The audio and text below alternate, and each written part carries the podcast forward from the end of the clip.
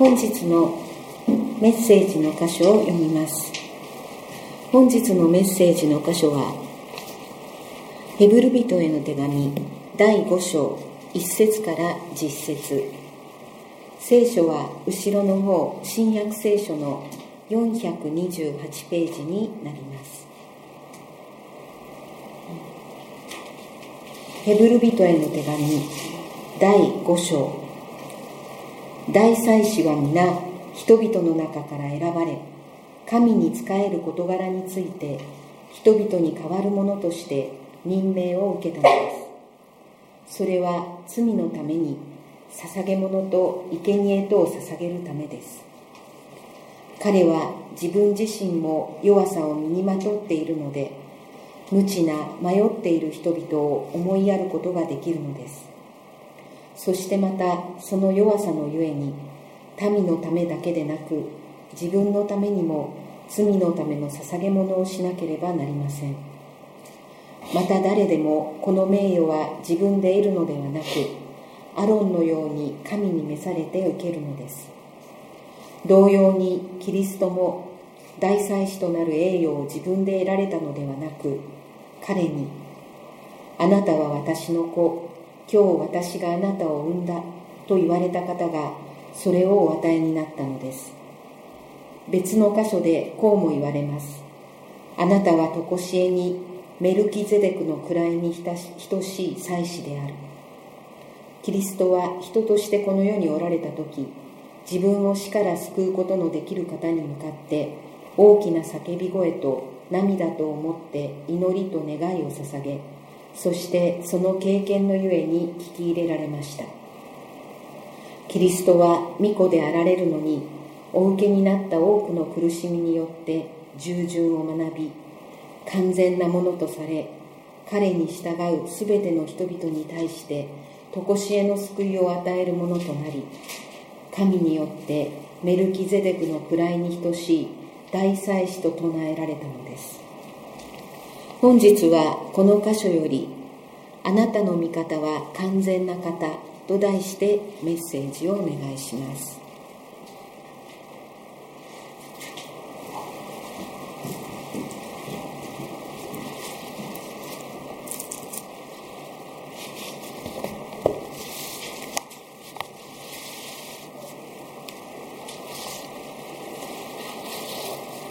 2週間ぶりに皆さんとこうやって礼拝を捧げられること聖書の言葉に耳を傾けることができることを本当に嬉しく感謝しています。今日ここで皆さんに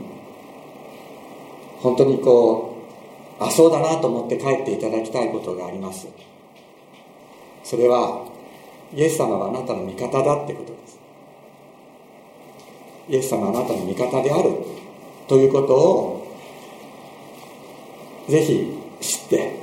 そして本当に安心して帰っていただきたい。それが私の心からの願いです。私たちが良くても悪くても私たちに問題があってもたとえ私が私たちが自分自身のダメさ自分自身の罪深さそういうものに打ちひしがれるようなことがあったとしてもイエス様はあなたの味方である。完全な方である方があなたの味方である。不完全な人間が味方なのではなくて完全な方があなたの味方であるということを本当に知って帰っていただきたいと。そしてそのことを1週間また一生の間いつも思い出しながら歩いていただきたいと思います。ヘブルビテの手紙を連続で学んでいますけれども大祭司っていうのは私たちには大祭司がいる。素晴らしい大祭司がいる。もろもろの天を通って神の右にお付きになった大祭司がいる。というふうにこの間学びました。もろもろの天というのはあの悪霊がし悪霊が跋扈するようなそういうところをイエス・キリストは戦い抜いてそして神の右に疲れたということでありますけれどもじゃあ大祭司とは一体何なのかということから今日の話が始まるわけです。でここで注意しなければいけないのは大祭司と言われている者たち人間が大祭司として、えー、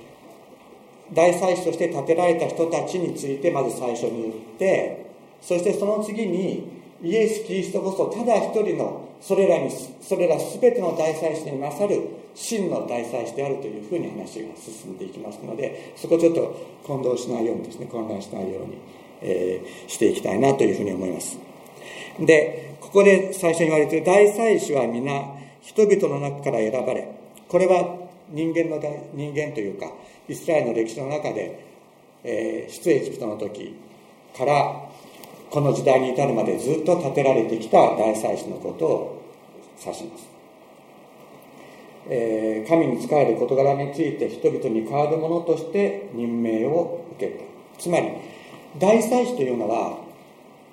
神の代表であるということなんですね。あの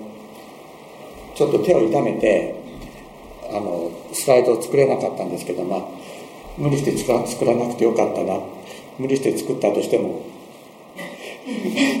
あの今日は反映されなかったので作らなくてよかったなと思いますけれどもまあ本来ならば上の方に「神」っていうのを書いて下に「民」と書こうと思ったんですね。で大祭司はどこにいるか、ね、大祭司は民の代表なの民の中にいるっていうことなんですね。でどっちかというと預言者っていうのは神の側に立って神にこう語る。それが預言者です。でところが大祭司っていうのは神のまあ言うならば代表なんですね。民の代表。であのこんなことは本当にどうでもいいんであの、まあ、ちょっと頭の隅に置いといていただければいいんですけれども私エノクって名前なんですね。でエノクは神と共に歩んだっていうふうに聖書に書いてどっちどっち側だと思います？神側なんですよ。神側なんです。それでアブラハムは神の面前を歩いた。神の前を歩いた。でアブラハムは人の側から神に向かって神と相対して歩いたのがアブラハムだ。ところがエノクは神の側に立って歩いたっていうふうにまあ、聖書は言うんですね。で私はそのことをあの高校生の時に、えー、ピンハス・ペリーっていう、えー、ユダヤ人のラビからですね教えてもらったんです。私はあの私の名前はエノクだってってヘブライ語だとハンノフって言うんですけどもって言ったらあのアブラハムは神の面前を歩いてその罪で罪のために滅ぼされようとしているソドムゴモラのために弁護した。だけどエノクは神と共に歩んだって言われてなんかすごい複雑な気持ちでしたね。でまあそれはどうでもいいんですがあの大祭司っていうのは民の代表なんです。それでで、彼は、彼はっていうのは大祭司の、これは彼っていう、で、2節に彼はと書いてある彼はイエス・キリストのことではなくて、一人一人の大祭司のことを指します。民の代表としての大祭司。で、大、だからまあ言うならば、それらの大祭司一人一人はということですね。は、自分自身も弱さを身にまとっているので、無知な迷っている人々を思いやることができるのです。一番最初の祭司っていうのはアロンっていう人なんですね。アロンモーセ出エジプトで民を導いてエジプトから脱出させた、えー、大預言者モーセのお兄さんアロン。なんでアロンは大祭司になったか分かりますか？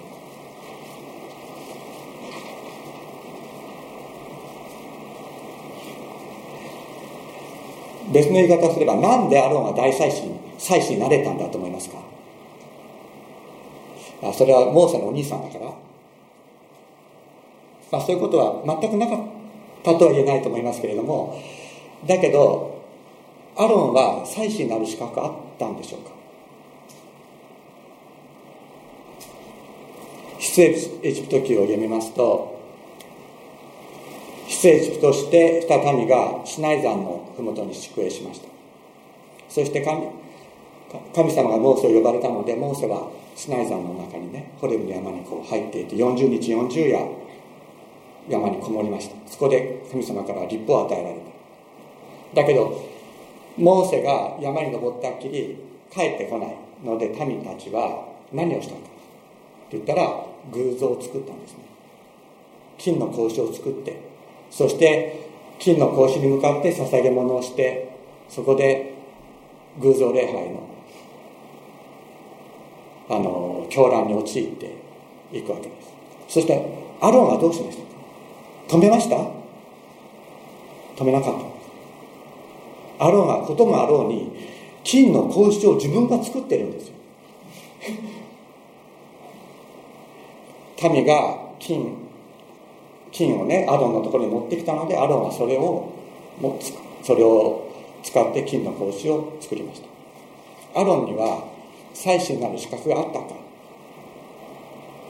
ないんです。イスラエルの民誰の中に誰か祭司になる資格があった者がいたかと言ったら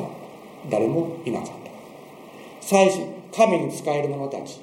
神に仕える資格がある者は誰もいなかったんです。その中でアロンは祭司として立てられている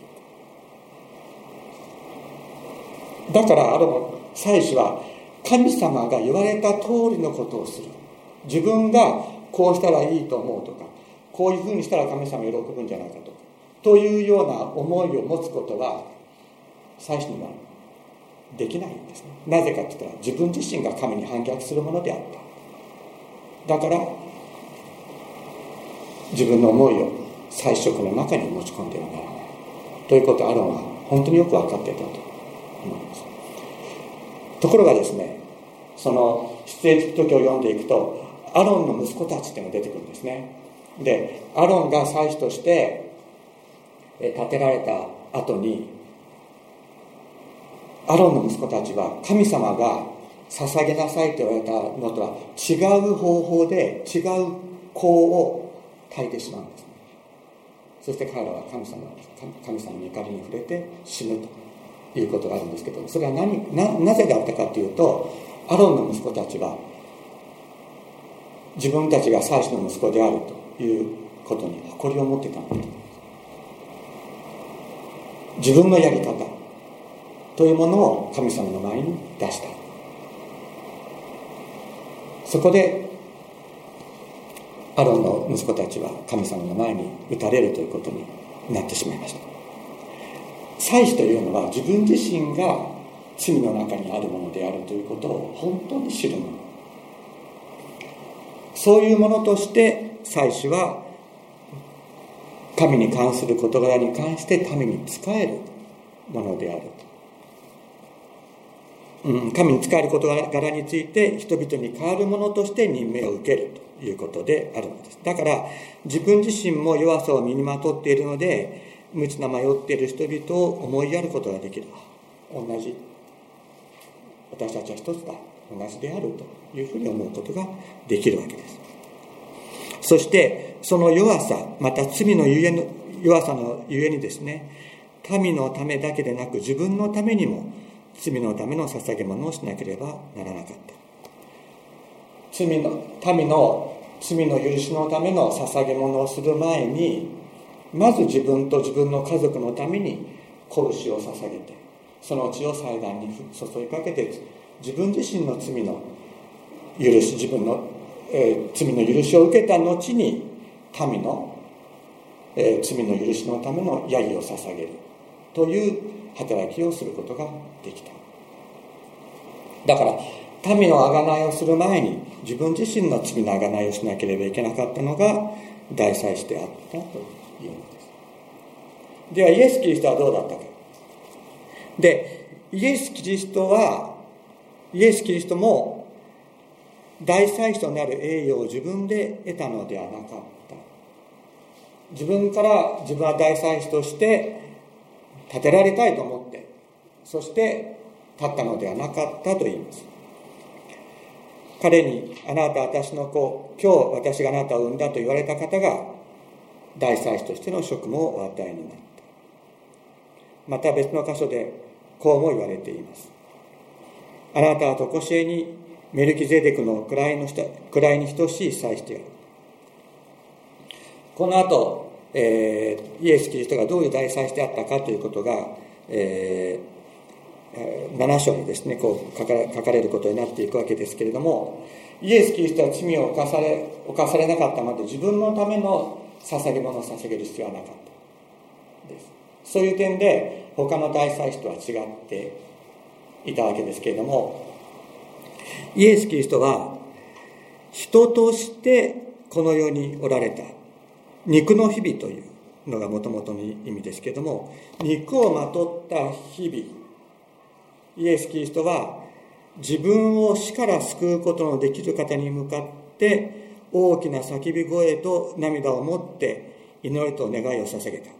そしてその経験のゆえに聞き入れられた。イエス・キリストは御子であその次にこう書いてあります。御子イエス・キリストは御子であられるのにお受けになった多くの苦しみによって従順を学び完全なものとされ彼に従う全ての人々に対して常しえの救いを与えるものとなったとあります。御子イエス・キリスト。御子って言いますよね。御子って言ったら完全にな。御子って言われるだけで完全だって普通は思う。神の子。それは完全なものであるという意味を含んでいるように感じるけれども巫女は完全なものとならなければならなかった。というふうに聖書は言うのです。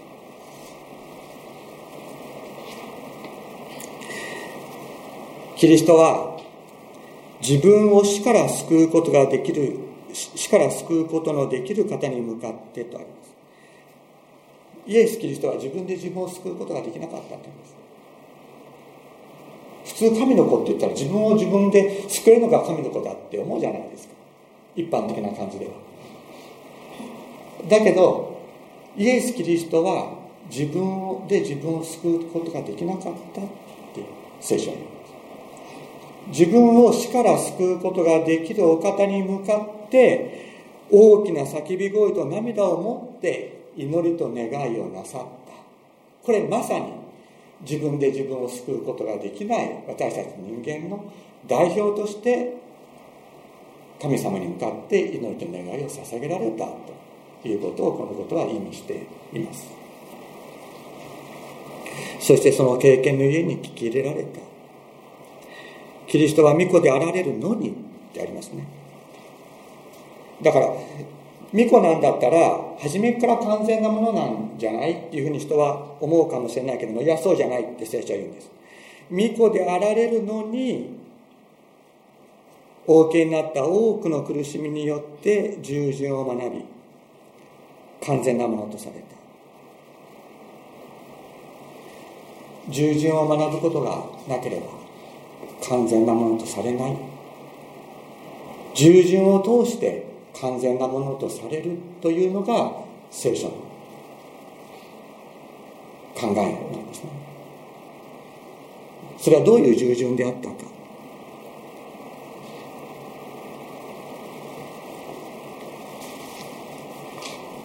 神様が与えるものを全て受け取るということでありました。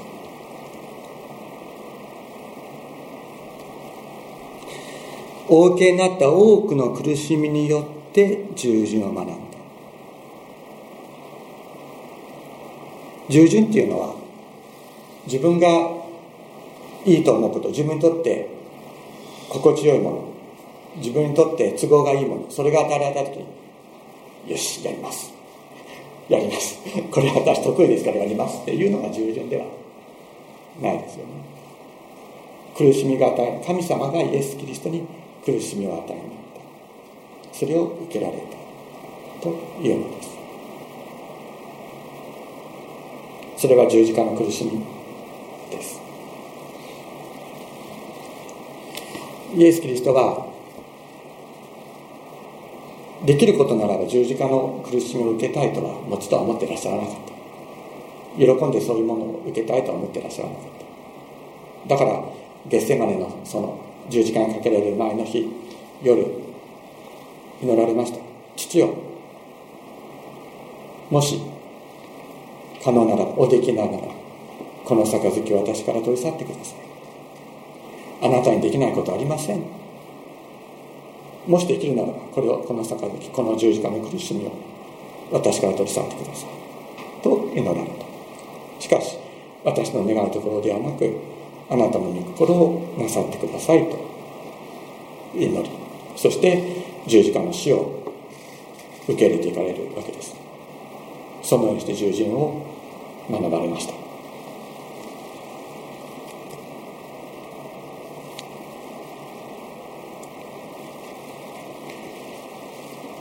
イエス・キリストは十字架の上で父なる神様の助けを得られないという苦しみをお受けになるわけです。それまでは天のお父様と言ってイエス様が皆を読んだ時に父なる神様イエス様の願いの全てに応えて病む者たちを癒しそして苦しい者たちを立ち上がらせていかれました。しかし最後一番苦しい時十字架にかけられるという最も苦しい時イエス・キリストの叫び声は父なる神様に聞き入れられなかった。それがイエス・キリストが受けられ従わなければいけなかった従順であったというのです。なぜか。なぜ十字架の上で神様はイエス・キリストの叫び声に耳を傾けてそれに応えられなかったのか。それはイエス様が一人で悪魔と戦わなければいけなかったからです。何度も話してますけれども悪魔の敵は神様ではありません。これはもう初めから勝負は決まってます。悪魔も神様が作られたから悪魔の敵は人です。そして神様は自分が悪魔に勝つことによって悪魔を倒すのではなくて、ね、自分が悪魔を倒すのではなくて人が悪魔を倒さなければ悪魔の企てを倒すことはできないということを知っておられ知っておられるというかそれが神の原則なんです。だから人が悪魔に勝つ。これが神様の人に悪魔に人に押して悪魔に勝たしめる。これが神様の御心なんです。だから十字架の上で神様はイエス様に一人で戦わせるんです。人としてやってこられたイエス・キリストに一人で神様あえて助けずイエス・キリストに一人で戦わせる。イエス・キリストは悪魔と一人で戦うという戦いその従順をそこで学んでいかれるわけです。自分のものになさるわけです。その従順とは何か人から全ての人から捨てられ全ての人から苦しめられ神様から助けが来ない中でなお愛し続ける愛です。自分を十字架に釘付けにする者たちのために父を彼らを許しください。彼らは自分が何をしているのかわからないでいるんですと祈り続けたその愛。その愛によって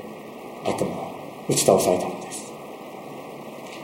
このようにして神様はイエス様に人の代表として悪魔に勝たせるその戦いを行わせた。それは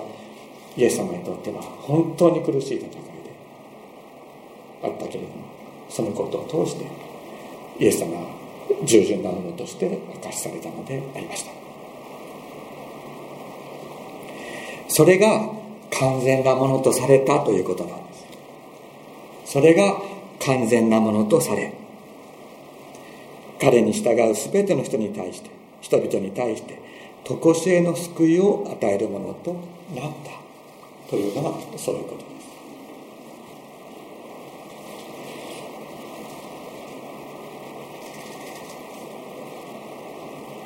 彼に従う全てのものに全ての人々に常しえの救いを与えるものとなったイエス・キリスト苦しみの中で完全なものとされたからであります。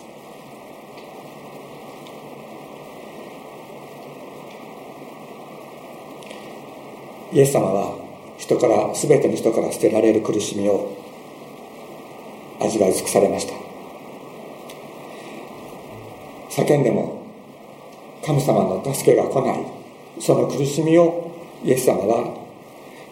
舐め尽くされました。だからイエス様はあなたを見捨てないんです。あなたの声に必ず応えるんです。イエス様は自分も自分もそうやって苦しんだからあなたも同じように苦しめとおっしゃらないんです。私はそのイエス様は自分がその苦しみをその自国の苦しみを味わったから。だからあなたはもうその苦しみを味わわなくていいよっていうおっしゃってくださった。私はあなたを見捨てない。あなたが私の名を呼ぶ時に私は答える。よみがえられたイエス様は私たちに語りかけてくださってさっきイザヤ書の42章ご一緒に読みましたけれどもこのようにあります。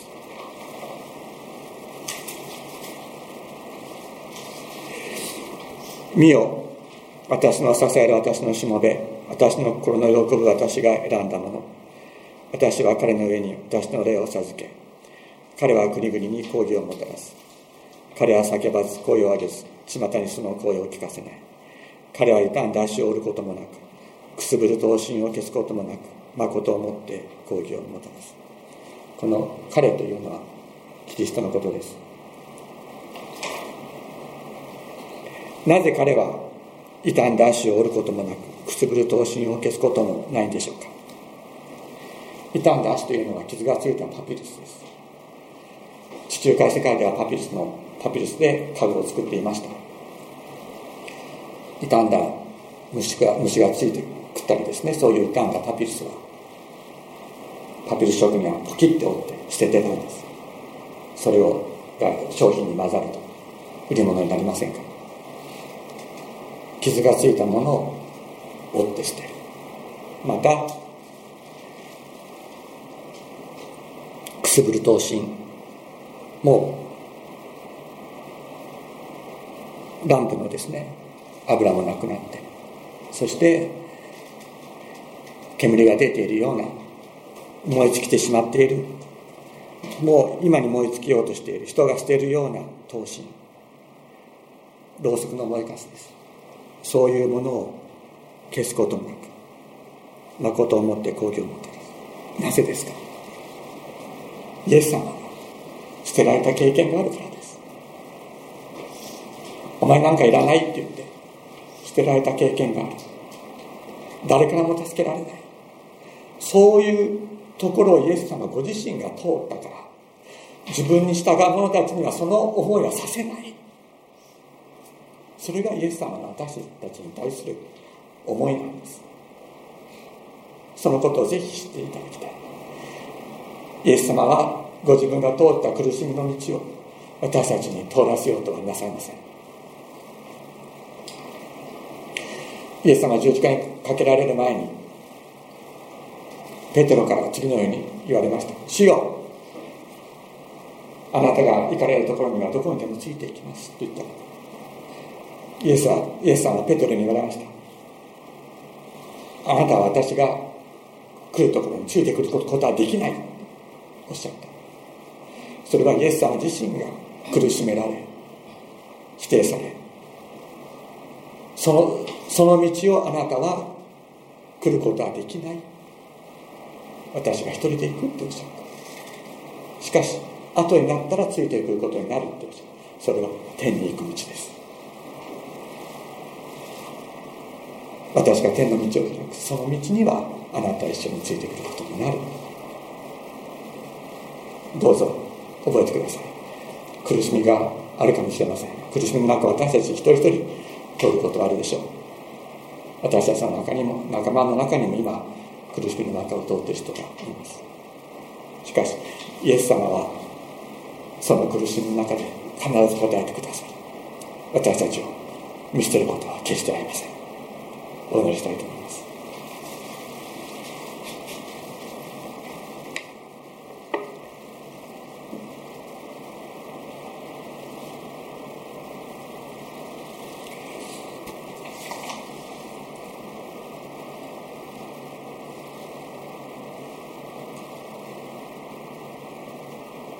天のお父様。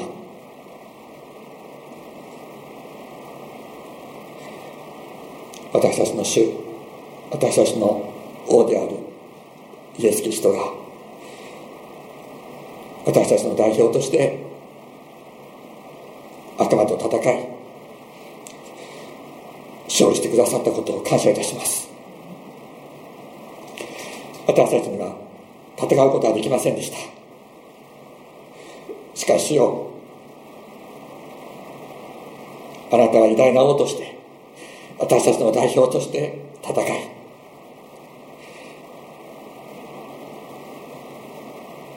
特殊の大祭司として私たちのために取りなしていてくださっていることを感謝いたします。あなたが通られた道私たちその苦しみの道を通らなくて済むようになったことを感謝します。確かに私たちは人生の中でさまざまな苦しみや痛みを経験しますが